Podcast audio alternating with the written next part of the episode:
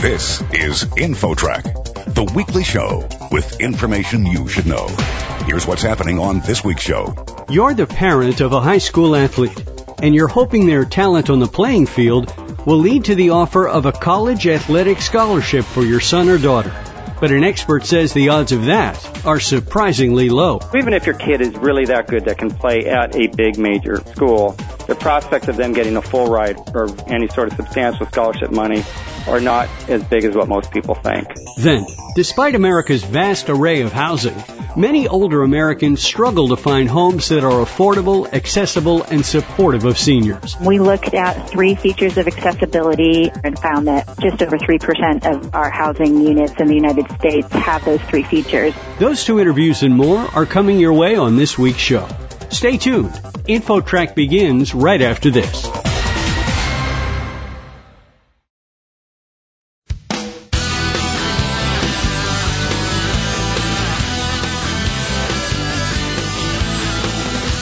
InfoTrack, the weekly show with information you should know.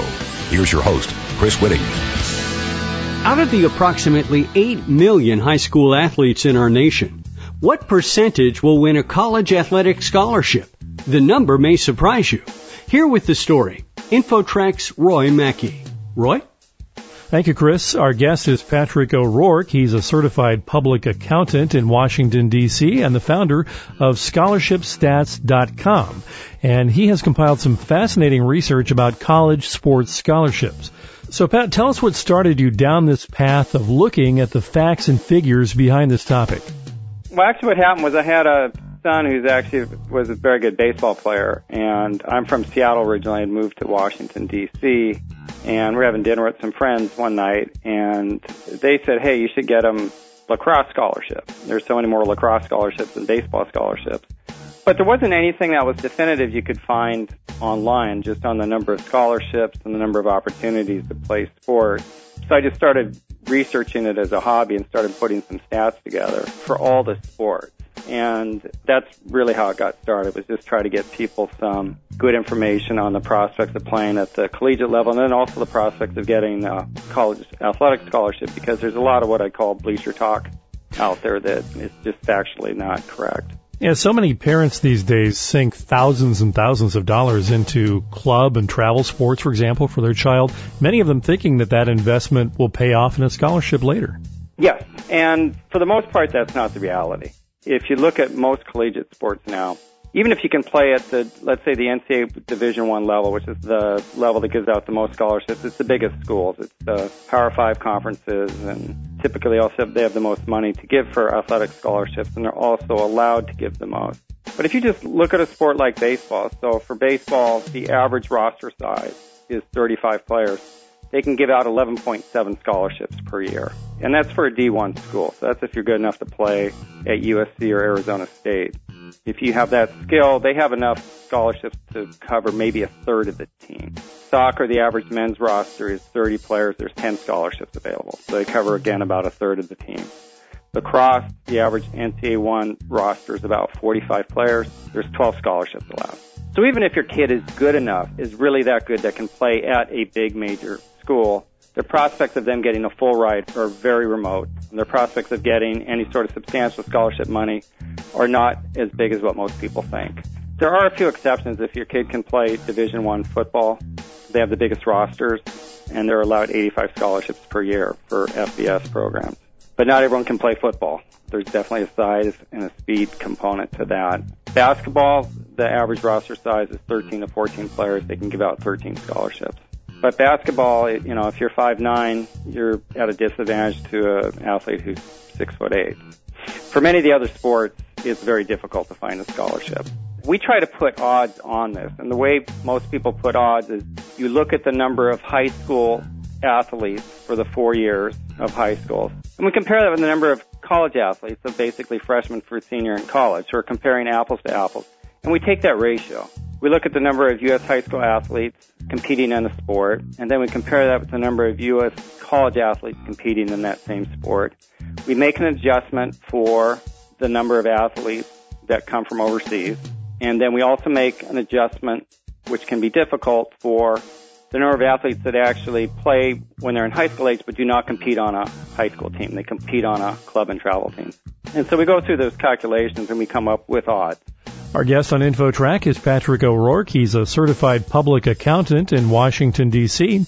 He founded a website called scholarshipstats.com, which compiles some fascinating research about college sports scholarships. Tell us about men's sports. What are the ones where athletes have the best chance and maybe the ones with the worst chance? Okay, the best chance for men's sports is football. The main reason for football is they have the most scholarships. So for NCAA 1 football, the highest division is FBS, which is football bowl system. That's schools like Alabama, Clemson, Notre Dame. They're allowed 85 scholarships per year per team. So that dwarfs any of the other sports in terms of men's sports. In terms of the actual odds of playing college football, the odds are also higher just because of the high number of people on the roster.